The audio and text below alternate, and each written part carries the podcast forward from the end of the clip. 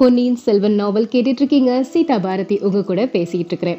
பெரிய பழுவேட்டரையருடைய மரணம் பத்தி பார்த்தோம் இல்லையா? நமக்கு தெரிஞ்ச முக்கியமான கதாபாத்திரங்கள் எல்லாருடைய பிரிவு மரணம் எல்லாத்தையுமே பார்த்துட்டே இருக்கிறோம். நாவலினுடைய இறுதி கட்டத்தை நெருங்கிக்கிட்டு இருக்கிறோம். பெரிய பழுவேட்டரையர் மரணம் அடைஞ்சிட்டாரு. அந்த போலி மதுராந்தகர் அவரும் காணாம போயிட்டாரு. நிஜ மதுராந்தகர் அதாவது பட்டத்து இளவரசர் ஆக வேண்டிய தகுதியில இருக்கிறவர் பட்டம் எனக்கு வேண்டாம் அப்படின்னு சொல்றாரு. மக்கள் எல்லாருமே அருள்மொழிவர்மர் தான் பட்டத்துக்கு வரணும் அப்படின்னு விரும்புறாங்க.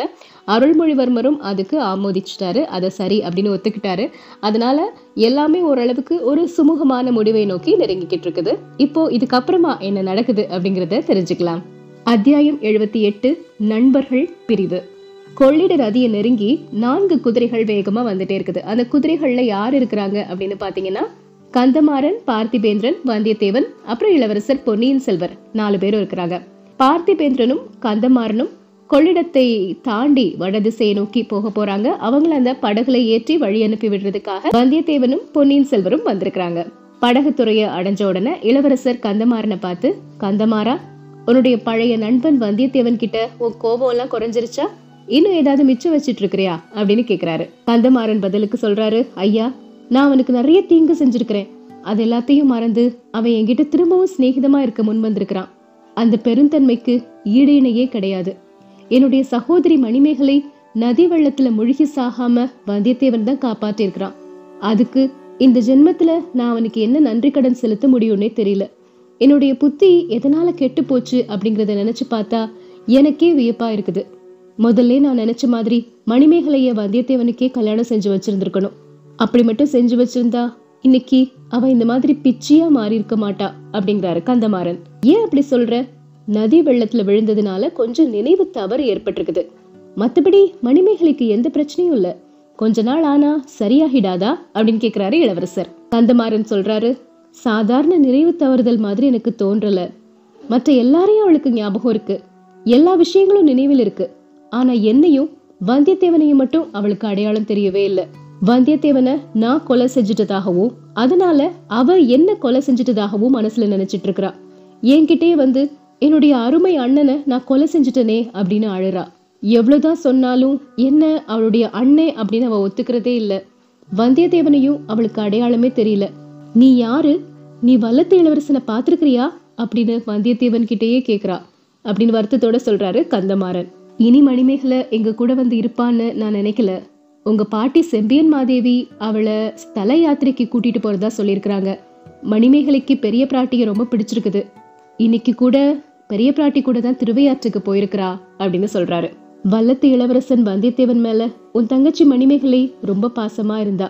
இப்போ வந்தியத்தேவன் வல்லத்து இளவரசன் இல்ல வல்லத்து அரசன் அப்படின்னு தெரிஞ்சா அவ எவ்வளவு சந்தோஷப்படுவா அப்படிங்கிறாரு இளவரசர்.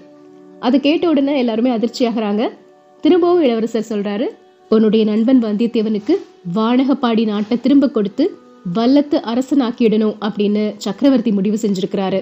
அதே மாதிரியே உனக்கும் வானகப்பாடிக்கு பக்கத்துல இருக்கிற வைதும்பராயர்கள் ஆண்ட பகுதியை தனி ராஜ்யமாக்கி கொடுக்கணும்னு நினைச்சிருக்கிறாரு. இனிமே நீங்க ரெண்டு பேரும் பக்கத்திலே இருந்து வாழ வேண்டியவங்க தான். எப்பவும் உங்க சிநேகிதத்துக்கு பங்கம் நேராத மதி பாத்துக்கோங்க அப்படிங்கிறாரு பொன்னியின் செல்வர். அதுக்கு அவங்க ரெண்டு பேருமே சம்மதம் சொல்றாங்க. திரும்ப கந்தமாறன் சொல்றாரு சோழ குலத்துல நம்ம மதுராந்தகருக்கும் பூங்குழலிக்கும் நடந்த திருமணம் மாதிரி அடக்கமான திருமணம் இது வரைக்கும் நடந்ததே கிடையாது அப்படின்னு. ஆமா என்னுடைய மகுடாபிஷேகம் கூட அவ்வளோ அடக்கமாக தான் நடக்க போகுது அப்படின்னு சொல்றாரு அருள்மொழிவர்மர். இல்ல இல்ல. அப்படி அடக்கமா நடக்கிறதுக்கு நாங்க விட மாட்டோம். எங்களுக்கு கண்டிப்பா நீங்க செய்தி சொல்லி அனுப்பணும். எங்க இருந்தாலும் நாங்க வந்து உங்க மகுடாபிஷேகத்துல கலந்துப்போம் அப்படின்னு அவங்க ரெண்டு பேரும் பார்த்திபேந்திரனும் கந்தமாறனும் சொல்றாங்க. இளவரசர் அருள்மொழிவர்மர் அதுக்கு சரி அப்படின்னு சொல்றாரு. அவங்க ரெண்டு பேரும் அந்த கொள்ளிட படகுல ஏறி வடதிசையை நோக்கி போறாங்க. இளவரசர் பொன்னியின் செல்வரும் வந்தியத்தேவனும் திரும்ப குதிரையில வந்துட்டே இருக்கிறாங்க.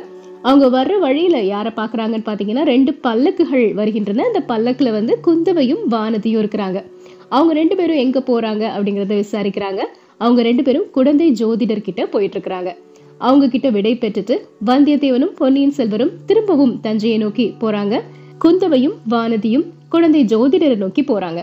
குழந்தை ஜோதிடரை பார்த்து குந்தவை கேட்குறாங்க பொன்னியின் செல்வர் சிம்மாசனம் ஏறுறதுக்கு என்னென்ன தடைகள்லாம் இருக்குது? அவர் எப்போ சிம்மாசனம் ஏறுவாரு? அந்த விவரங்கள் எல்லாத்தையுமே கேட்டு தெரிஞ்சுக்கிறாங்க. குந்தவை ஜோதிடர் கிட்ட சொல்றாங்க எல்லாமே சரிதான். ஆனா என் கூட இருக்கிறாளே இந்த பொண்ணு வானதி இவதான் அரியணையே ஏற மாட்டேன் அப்படின்னு சபதம் செஞ்சிருக்கிறா அப்படிங்கறத. அது மட்டும் இல்லாம இவ சிம்மாசனம் ஏற மாட்டாளாம். என் சகோதரனோட சிம்மாசனம் ஏறி பட்ட மகிழ்ச்சியாகிறதுக்கு வேற யாரையாவது அவன் கல்யாணம் பண்ணிக்கணுமா? இவ அவனுடைய அரண்மனையில தாதிகளோட தாதியா இருந்துட்டு சேவைகள் செய்வாளாம். இதெல்லாம் கேக்குறதுக்கே எனக்கு சகிக்கல ஜோதிடரே. இந்த பெண்ணோட ஜாதகம் எப்படி இருக்குது? அதை கொஞ்சம் பார்த்து சொல்லுங்களேன் அப்படின்னு கேக்குறாங்க குந்தவை. ஜோதிடர் முகமலர்ச்சியோட சொல்றாரு தேவி நான் சேர்த்து வச்சிருந்த நிறைய ஜோதிட நூல்களோட நிறைய தேசங்களின் ராஜகுமாரர்கள் ராஜகுமாரிகளின் ஜாதகங்களும் இருந்துச்சு. அது எல்லாத்தையும் காவிரி தாய் கொண்டு போயிட்டா. ஆனா இந்த பெண்ணுடைய ஜாதகம் மட்டும் என் மனசுல அப்படியே பதிஞ்சிருக்குது. எனக்கு நல்ல ஞாபகம் இருக்குது. இந்த பெண்ணை கல்யாணம் செஞ்சுக்க கூடிய பாக்கியசாலி திருமடந்தையையும் நிலமடந்தையையும் ஓருருவத்தில் மணந்து கொண்டவனாவான். இந்த மாதரசியை பார்க்கக்கூடிய பாக்கியத்துக்காக தேசாந்தரங்கள்ல உள்ள பேரரசிமார்கள் எல்லாருமே தவம் கிடப்பாங்க. இவங்க வயிற்றில் உதிக்க போகும் புதல்வன் பிறக்கும் போதே ஜெயக்கொடி நாட்டி கொண்டு பிறப்பான். அவன் போற இடமெல்லாம் அவன் பார்க்குற இடமெல்லாம் வெற்றி தான் கிடைக்கும். தேவி இன்னைக்கு மார்கழி திருவாதிரை நாள். சிவனுக்கு உகந்த நாள். இது சோழர் குலத்துக்கும் உகந்த நாள். தெய்வ தமிழகத்துக்கும் உகந்த நாள். கேளுங்க தேவி இதே மார்கழி திருவாதிரையில வருகின்ற ஆண்டுகள்ல ஒரு அற்புதம் நடக்க போகுது. சங்கு சக்கரம் கையில ஏந்தாமலே திருமாலின் பூரண அம்சமான குழந்தை ஒண்ணு பிறக்க போகுது. அந்த குழந்தையின் மூலம் இந்த சோழ நாடு இதுக்கு முன்னாடி கண்டிராத மேன்மையான மகோ உன்னதத்தை அடைய போகுது. ஆஹா என்னென்ன அதிசயங்கள் எல்லாம் நடக்க போகின்றன? அதெல்லாம் பாக்குறதுக்கு ஒருவேளை நான் உயிரோட இருக்க மாட்டேன். நீங்க பார்த்து மகிழ்றதுக்கு நீண்ட காலம் வாழ்வீங்க. இப்படி ஜோதிடர் ஆவேசம் கொண்டவர் மாதிரி பேசிட்டு இருக்கும்போது குந்தவையும் வானதியும் அது மெய் மறந்து கேட்டுட்டு இருக்கிறாங்க வானதி திடீர்னு குந்தவைய பார்த்து அக்கா இந்த ஜோதிடர் முகஸ்துதி சொல்றதுல ரொம்ப கெட்டிக்காரர் போல. வாங்க போகலாம் அப்படிங்கிறாங்க. தேவி இன்னைக்கு நான் சொல்லக்கூடிய வார்த்தைகள் உங்களுக்கு பிடிக்கல. ஒரு காலத்துல நான் சொன்னதெல்லாம் உண்மையாகி தீரும். அப்போ இந்த ஏழைய மறந்துடாதீங்க அப்படிங்கிறாரு ஜோதிடர். அவங்க ரெண்டு பேரும் அங்கேருந்து கிளம்புறதுக்கு தயாராகிறாங்க. அப்போ வெளியே வந்து ஒரு சத்தம் கேட்குது வீட்டு வாசல்ல சீனத்து பட்டு வேணுமா? சீனத்து பட்டு? அப்படிங்கிற ஒரு குரல் கேட்குது ஜோதிடருடைய சீடன் உள்ள வந்து சுவாமி சீனத்து வர்த்தகர்கள் ரெண்டு பேர் வந்திருக்கிறாங்க.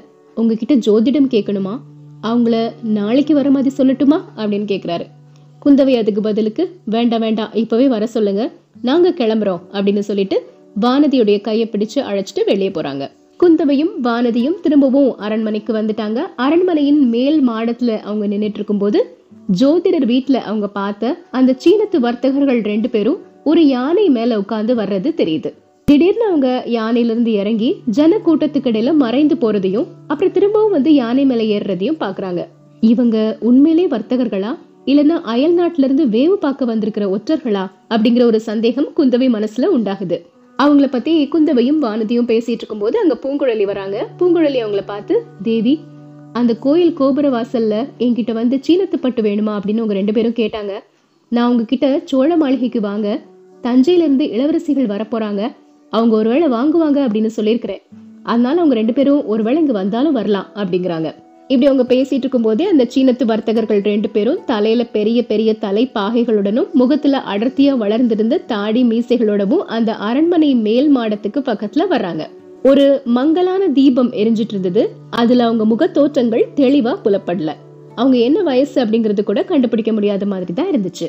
அந்த வர்த்தகர்கள்ல ஒருத்தர் இளவரசிமார்களே மன்னிக்கணும் நாங்க தஞ்சைக்கு வந்து பல நாட்கள் ஆயிருச்சு. எவ்வளவோ முயற்சி செஞ்சும் அரண்மனைக்குள்ள வந்து உங்களை பார்க்க முடியல. நாளைக்கு மறுதினம் நாகப்பட்டினத்திலிருந்து நாவாய் புறப்படுது. அதுல நாங்களும் புறப்படணும். அதனால தான் அவசரமா இன்னைக்கு வந்தோம் அப்படின்னு சொல்றாரு. அந்த குரலை கேட்கும்போது கொஞ்சம் விசித்திரமா இருந்தாலும் அவன் பேசிய தமிழ் நல்லா இருந்ததை நினைச்சு அங்க இருக்கிறவங்க எல்லாருமே ஆச்சரியப்படுறாங்க. சீன வர்த்தகரே உங்களுக்கு தமிழ் மொழி ரொம்ப நல்லா வருதே அப்படின்னு கேக்குறாங்க குந்தவை. நான் இந்த சோழ நாட்டுக்கு வியாபார நிமித்தமா வந்து தங்கி ரொம்ப நாள் ஆகிருச்சு. அதனால தமிழ் பேச கத்துக்கிட்டேன். தமிழும் தமிழ்நாடும் எனக்கு ரொம்ப பிடிச்சிருக்குது அப்படிங்கிறாரு அந்த வர்த்தகன். தமிழ்நாடு தான் பிடிச்சிருக்குது இல்ல அப்புறம் எதுக்கு உங்க நாட்டுக்கு திரும்ப போகணும்னு சொல்றீங்க? அப்படின்னு கேக்குறாங்க குந்தவை. தங்களுக்கு காரணம் தெரியாதா தேவி? கடற்பிரயாணம் முன்னாடி மாதிரி இப்ப சுலபம் இல்ல. பத்திரமாகவும் இல்ல. கடல் கொள்ளையர்கள் ரொம்ப அதிகமாகிட்டாங்க. அரபு நாட்டில இருந்து ஆவேச வெறி கொண்ட வீரர்கள் கப்பல்ல ஏறி மேலை கடல்கள்லையும் கீழே கடல்கள்லையும் சஞ்சரிச்சுக்கிட்டு இருக்கிறாங்க. கடற்கரை ஓரங்களில் துறைமுகங்களில் கூட அவங்க வந்து காத்திருக்கிறாங்க. வர்த்தக கப்பல்களை பார்த்த உடனே பக்கத்தில் வந்து பாஞ்சிடுறாங்க. அதனால ஒரே ஒரு கப்பல் மட்டும் கிளம்புறது அவ்வளோ பத்திரம் கிடையாது. பத்து கப்பல்கள் இருபது கப்பல்கள் சேர்ந்து புறப்படணும். அப்படி நாளைக்கு மறுநாள் புறப்படக்கூடிய கப்பல்கள் போயிருச்சுன்னா அப்புறம் எத்தனை நாள் காத்திருக்கணும்னே தெரியாது. தேவிமார்களே அதனால கொஞ்சம் பெரிய மனசு செஞ்சு நாங்க கொண்டு வந்திருக்கக்கூடிய இந்த பட்டாடைகளை பாருங்க அப்படின்னு காட்டுறாங்க. அந்த மூட்டையை பிரிக்கிறாரு. அதே மாதிரி கூட இருந்த இன்னொரு சீன வர்த்தகனும் அந்த மூட்டையை பிரிக்கிறாரு. வர்த்தகர்களே இப்போ உங்க கடையை விரிக்கிறதுல எல்லாம் எந்த பயனும் கிடையாது. உங்க பட்டாடைகளின் தரத்தை ராத்திரி நேரத்துல பார்த்து தெரிஞ்சுக்கவும் முடியாது. இங்க எங்கள்ல யாருக்கும் பட்டாபிஷேகம் இல்ல. முடிசூட்டி கொள்ள போறவர் இளவரசர் பொன்னியின் செல்வர் தான். அவரை தேடி கண்டுபிடிச்சு இந்த பட்டாடைகள் எல்லாம் கொடுங்க அப்படிங்கிறாங்க குந்தவை. இளவரசிமார்களே உண்மைதான். பொன்னியின் செல்வருக்கு பட்டாபிஷேகம் அப்படின்னா அது குந்தவை பிராட்டிக்கும் பட்டாபிஷேகம் மாதிரி தானே? அப்படிதான் மக்கள் பேசிட்டு இருக்கிறாங்க இனிமே சோழ நாட்டுல பெண்ணரசு தான் நடக்க போகுது. அது நல்லரசாகவும் இருக்கும் அப்படின்னு மக்கள் சொல்லிக்கிட்டாங்க. அதை கேட்டோன்னு இளவரசிகள் எல்லாருமே சிரிக்கிறாங்க. சரி ஜனங்கள்லாம் என்ன பேசிட்டு இருக்கிறாங்க பொன்னியின் செல்வர் முடிசூட்டி கொள்றத பத்தி திருப்தியா தானே பேசுறாங்க? அப்படின்னு கேக்குறாங்க குந்தவை. இல்ல முடிசூட்டு விழாவை பத்தி யாருமே பேசல. மதுராந்தக தேவரின் பக்தி மகிமையை பற்றி தான் எல்லாரும் பேசிட்டு இருக்கிறாங்க மதுராந்தக தேவர் ஒரு ஓடக்கார பெண்ணை கல்யாணம் பண்ணிக்கிட்டாராம். அந்த பெண்ணை கல்யாணம் பண்ணதுனால இந்த சோழ ராஜ்யத்தையே தியாகம் செஞ்சுட்டாராம் அப்படின்னு எல்லாரும் பேசிட்டு இருக்காங்க. அப்ப கூட இருந்த இன்னொரு சீன வர்த்தகன் பூங்குழலி தேவிக்காக ஒரு ராஜ்யத்தை தியாகம் செய்யலாம்? என்கிட்ட ஒன்பது ராஜ்யம் இருந்துச்சுன்னா எல்லா ராஜ்யங்களையும் தியாகம் செஞ்சிருப்பேனே அப்படின்னு சொல்றாரு. பூங்குழலி ஒரு மாதிரி கோவத்தோட அக்கா இந்த அதிக பிரசங்கி வர்த்தகரை உடனே தண்டிக்கிறதுக்கு ஏற்பாடு செய்யணும். இல்லனா நானே பொன்னியின் செல்வர் கிட்ட சொல்லி இவருக்கு தண்டனை வாங்கி கொடுப்பேன் அப்படிங்கிறாங்க. இதை கேட்டுட்டே மதுராந்தகர் வராரு. அவர் சொல்றாரு இந்த வர்த்தகர் சொல்றதுல என்ன தவறு இருக்குது பூங்குழலி? எதுக்காக அவரை தண்டிக்கணும்? அவர் சொன்னதை நானும் ஆமோதிக்கிறேன் அப்படிங்கிறாரு.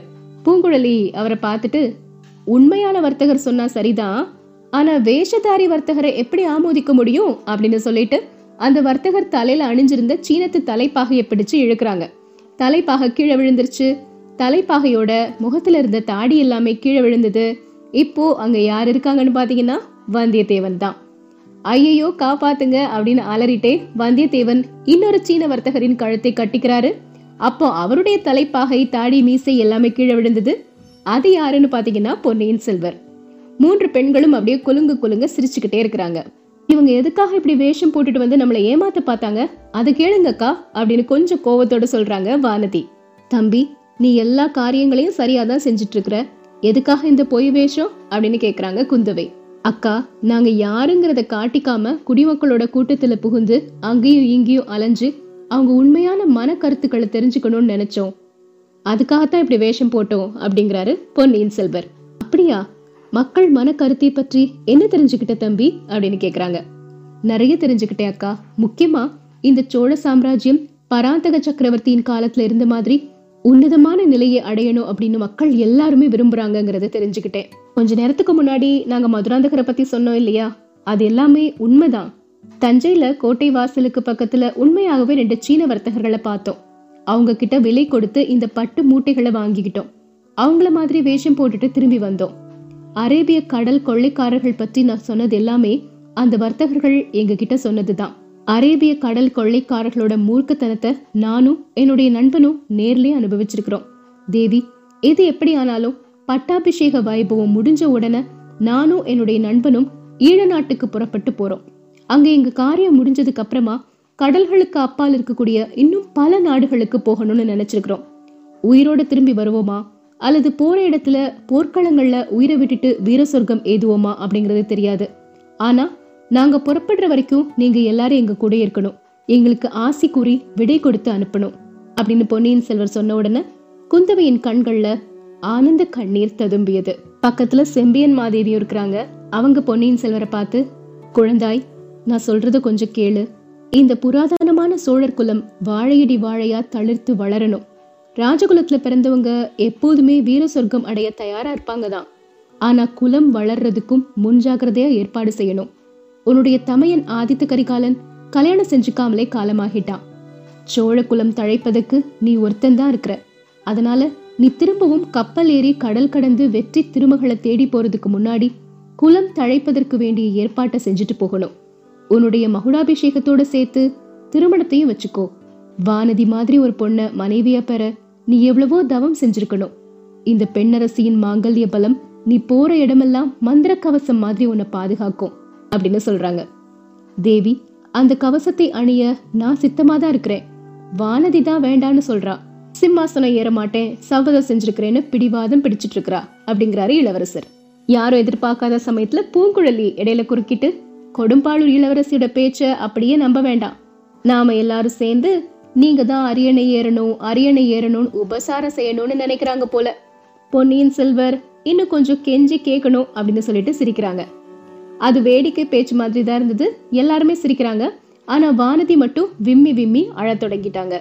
அடுத்த நாள் காலையில குந்தவை வந்து பொன்னியின் செல்வர் கிட்ட சொல்றாங்க வானதி ராத்திரி முழுக்க தூங்கவே இல்லை உன்னை பத்தியே நினைச்சிட்டு இருந்தா அப்படிங்கிற விஷயத்த.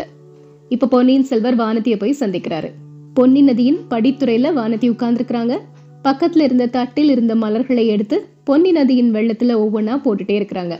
பொன்னியின் செல்வர் சத்தமே போடாம வானதி பக்கத்துல போய் உட்கார்ந்து வானதி பகல் கனவு கண்டுட்டு இருக்கிறியா நான் உன்னோட கனவை கலைச்சிட்டேனா? அப்படின்னு அமைதியா கேட்குறாரு சுவாமி எத்தனையோ நாள் எத்தனையோ விதவிதமான பகல் கனவுகளெல்லாம் கண்டிருக்கிறேன். உங்களை முத முதல்ல திருநல்லம் அரண்மனை தோட்டத்துல நான் பார்க்கும்போது உங்களை யானை பாகன் அப்படின்னு நினைச்சேன். நீங்க சாதாரண யானை பாகனாவே இருக்கக்கூடாதா அப்படின்னு நிறைய தடவை நினைச்சிருக்கிறேன். நீங்க வெறும் யானை பாகனா இருந்து என்ன உங்களுக்கு பின்னாடி யானையில ஏத்திட்டு போனதா? நிறைய நாள் கற்பனையில கண்டு ரசிச்சிருக்கிறேன். ஆனா நாம தனியா ஒரு யானை மேல ஏறி ஆனந்த பிரயாணம் செய்யறதுக்கு எங்க அவகாசம் இருக்கு? எல்லாரும் எப்பவும் புடை சூழ்ந்துட்டு தானே இருக்கிறாங்க. அப்போல்லாம் என் மனசுல என்ன தோணும் அப்படின்னா அரசர் குலத்துல பிறக்காம கடற்கரையில வாழக்கூடிய ஒரு படகுக்காரர் குடும்பத்துல மட்டும் நான் பிறந்திருக்க கூடாதா அப்படின்னு தான் வானதி நீ பூங்குழலிய பார்த்து பொறாமப்படுறியா அப்படின்னு கேக்குறாரு இளவரசர். ஆமா இளவரசே அது உண்மைதான். இந்த உலகத்திலே பூங்குழலி தேவியை பார்த்து தான் நான் பொறாமப்படுறேன். அவங்க ஆசை நிறைவேறிருச்சு. அவங்களும் அவங்க காதலரும் கோடிக்கரைக்கு போய் அலை கடல்ல படகு செலுத்தி குழகர் கோயில்ல சேவை செஞ்சு ஆனந்த வாழ்க்கை நடத்த போறாங்க. அவங்க என்னை பார்த்து ஏன் சிரிக்க மாட்டாங்க? சிரிக்க தான் செய்வாங்க. எனக்கு என்ன தண்டனை வேணாலும் கொடுங்க. ஆனா பூங்குழலி தேவி என்னை பார்த்து சிரிக்கிற மாதிரி மட்டும் தயவு செஞ்சு செய்யாதீங்க அப்படிங்கிறாங்க வானதி. வானதி நீ கொஞ்சம் பொறுத்துட்டே இரு. நேத்து பூங்குழலி உன்னை பார்த்து சிரிச்சா இல்லையா? அவளை பார்த்து நீ சிரிக்கக்கூடிய காலம் சீக்கிரமா வரும் அப்படிங்கிறாரு. சுவாமி நான் பூங்குழலிய பார்த்து சிரிக்கணும் அப்படின்னு நினைக்கல. யாரை பார்த்தும் சிரிக்க நினைக்கல? யார் வேணாலும் என்னை பார்த்து சிரிச்சுட்டு போகட்டும். அதை பத்திலாம் நான் கவலைப்படவே இல்லை. உங்க பொன் முகத்துல சில சமயத்துல புன்னகைய பாக்குறதுக்கு தான் நான் ஆசைப்படுறேன். மத்தவங்கள பார்க்கும் போதெல்லாம் பேசும்போதெல்லாம் உங்க முகம் மலர்ந்திருக்குது. ஆனா என்ன பார்க்கும்போது மட்டும்? உங்க புருவங்கள் அப்படியே நெரியுது. இப்ப கூட உங்களை பாக்குறதுக்கே எனக்கு பயமா இருக்கு அப்படிங்கிறாங்க வானதி. இளவரசர் சொல்றாரு வானதி இங்க பாரு. உன்னை பார்த்ததும் என்னுடைய முகம் சுருங்குறதுக்கு காரணம் இருக்கு. மற்றவங்களால எனக்கு எந்த இடையூறும் இல்லை. அவங்களால என்னுடைய மன நிம்மதி குறையறதில்ல. உன்னால என்னுடைய உள்ளம் அமைதி எழுந்துட்டு இருக்குது நேத்திக்கு நீ தூங்கல அப்படின்னு என்னோட அக்கா சொன்னாங்க. நானும் தூங்கல. வானதி ரொம்ப நாளாவே நான் தூங்குறது இல்ல அரண்மனை மேல் மாடத்துல படுத்து ஆகாசத்து நட்சத்திரங்களை பார்த்தா உன்னுடைய கண்களின் ஒளியைத்தான் அந்த விண்மீன்கள் எனக்கு ஞாபகப்படுத்துது. சோலை மரங்கள் காற்றில் அசைந்தாடி இலைகள் சலசல சலன்னு சிரிக்கும் போது நீ உன்னுடைய இனிய குரல்ல கலகலன்னு சிரிக்கக்கூடிய சத்தம் தான் கேக்குது. மிருதுவான தென்றல் காற்று என் தேகத்துல படும்போது நீ உன்னுடைய காந்தள் மலர்களை ஒத்த விரல்களால் என்னை தொடரதா நினைச்சு சந்தோஷப்படுறேன். வானதி இப்படியெல்லாம் உன்னுடைய நினைவு என்னை ஆட்கொண்டிருக்கிறதுனால உன்னை நேருக்கு நேர் பார்க்கும்போது என்னுடைய முகம் சுருங்குது. புருவங்கள் நெரியுது என் வாழ்க்கையில நான் சாதனை செய்ய விரும்பும் காரியங்களுக்கெல்லாம் நீ தடங்கலாகிடுவையோ அப்படின்னு எனக்கு பயமா இருக்கு. சுவாமி அந்த பயம் உங்களுக்கு வேண்டாம். உங்க காரியங்களுக்கு நான் தடையா இருக்க மாட்டேன். மூன்று உலகையும் ஆள பிறந்த உங்களுக்கு உதவி செய்ய முடியாட்டாலும் இடையூறா நிச்சயமா இருக்க மாட்டேன். அதனால தான் உங்க பக்கத்துல சோழ சிம்மாசனத்துல உட்கார நான் மறுதளிக்கிறேன் எனக்கு உங்க சிம்மாசனத்துல இடம் வேண்டாம். உங்களுடைய பட்ட மகிழ்ச்சியா சிம்மாசனத்துல அமர்ந்திருக்கக்கூடிய புண்ணியம் செஞ்சவங்க யாரோ அவங்களுக்கு அந்த பாக்கியம் கிடைக்கட்டும். உங்க நெஞ்சமாகிய சிம்மாசனத்துல எனக்கு கொஞ்சம் இடம் கொடுத்தீங்கன்னா அதுவே ஏழு ஜென்மங்களிலும் நான் செஞ்ச தவத்தின் பயன் அப்படின்னு கருதி பூரிப்பு அடைவேன் அப்படிங்கிறாங்க வானதி. வானதி என்னுடைய நெஞ்சமாகிய சிம்மாசனத்துல நீ ஏற்கனவே இடம் பெற்றுட்ட. அதை நான் உனக்கு தர்றதுல எந்த தடையுமே இல்லை. இந்த பெரிய சோழ சாம்ராஜ்யத்தின் சக்கரவர்த்தினியா உண்மையிலே நீ இருக்க விரும்பலையா? வானதி கண்டோர் கண்கள் கூசும்படி ஜொலிக்கக்கூடிய நவரத்தனங்கள் பதித்த அந்த பொற் கிரீடத்தை உன்னுடைய தலையில சூட்டிக்கொள்ளணும் அப்படிங்கிற ஆசை உனக்கு இல்லையா? அந்த ஆசை எனக்கு கொஞ்சம் கூட இல்ல. சோழ குலத்து புராதனமான மணிமகுடங்களை நான் பார்த்திருக்கிறேன். கையில தொட்டு பார்த்திருக்கிறேன். அதுல ஒண்ண என்னுடைய தலையில வச்சுட்டா அந்த கணம் என்னுடைய தலையை அப்படியே அமுக்கி கழுத்து நெரிச்சு மூச்சு விட திணற மாதிரி செஞ்சிருமோ அப்படின்னு பயப்படுறேன். அவ்வளோ வலிமை என்னுடைய உடல்ல இல்ல. அவ்வளோ தைரியம் என் மனசுலயும் இல்ல. சுவாமி நவரத்தினங்கள் இழைத்த மணி மகுடத்தை சுமக்க வலிமையும் தைரியமும் உள்ளவங்க அதை சுமக்கட்டும். நீங்க கடல் கடந்த நாடுகளுக்கு பிரயாணம் புறப்படுறதுக்கு முன்னாடி எனக்கு ஒரே ஒரு பரிசு மட்டும் கொடுத்துட்டு போங்க. அரண்மனை நந்தவனத்துல இருந்து அழகான மலர்களை பறிச்சு தொடுத்து மாலை கட்டி தர்றேன். என்னால எளிதில் சுமக்கக்கூடிய அந்த மாலைய என்னுடைய கழுத்துல சூட்டி என்ன உங்களுடைய அடிமையாக்கிட்டு நீங்க கிளம்புங்க அப்படின்னு வானதி கேட்கும்போது இளவரசர் வானதியை பார்த்து வானதி நீயும் நானும் ஒரு ஒப்பந்தம் செஞ்சுப்போம். நான் புறப்படுறதுக்கு முன்னாடி நீ கேட்ட மாதிரியே உனக்கு ஒரு மாலை சூட்டிட்டு போறேன். நான் சூட்டக்கூடிய அந்த மண மாலைக்கு பதிலா நான் ஒவ்வொரு தடவை அயல் நாட்டில இருந்து திரும்பி வரும்போதும் நீ ஒவ்வொரு பூ மாலையோட காத்திருக்கணும். கடல் கடந்த தூர தூர தேசங்களுக்கெல்லாம் போய் புலிக்கொடிய நாட்டிட்டு வெற்றி முழக்கத்தோட நான் திரும்பி வரும்போதெல்லாம் நீ ஒரு வெற்றி மாலையோட எனக்காக காத்திருக்கணும் அப்படிங்கிறாரு இளவரசர். ஒரு மாலை என்ன? நூறு நூறு மாலைகள் தொடுத்து வச்சுட்டு உங்களுக்காக காத்திருப்பேன். இந்த தேச மக்கள் எல்லாருமே காத்திருப்பாங்க அப்படின்னு சொல்றாங்க இளவரசி வானதி. இதுக்கப்புறமா என்ன நடக்குது? எப்படி பட்டாபிஷேகம் நடக்குது அப்படிங்கறத நாளைக்கு தெரிஞ்சுக்கலாம்.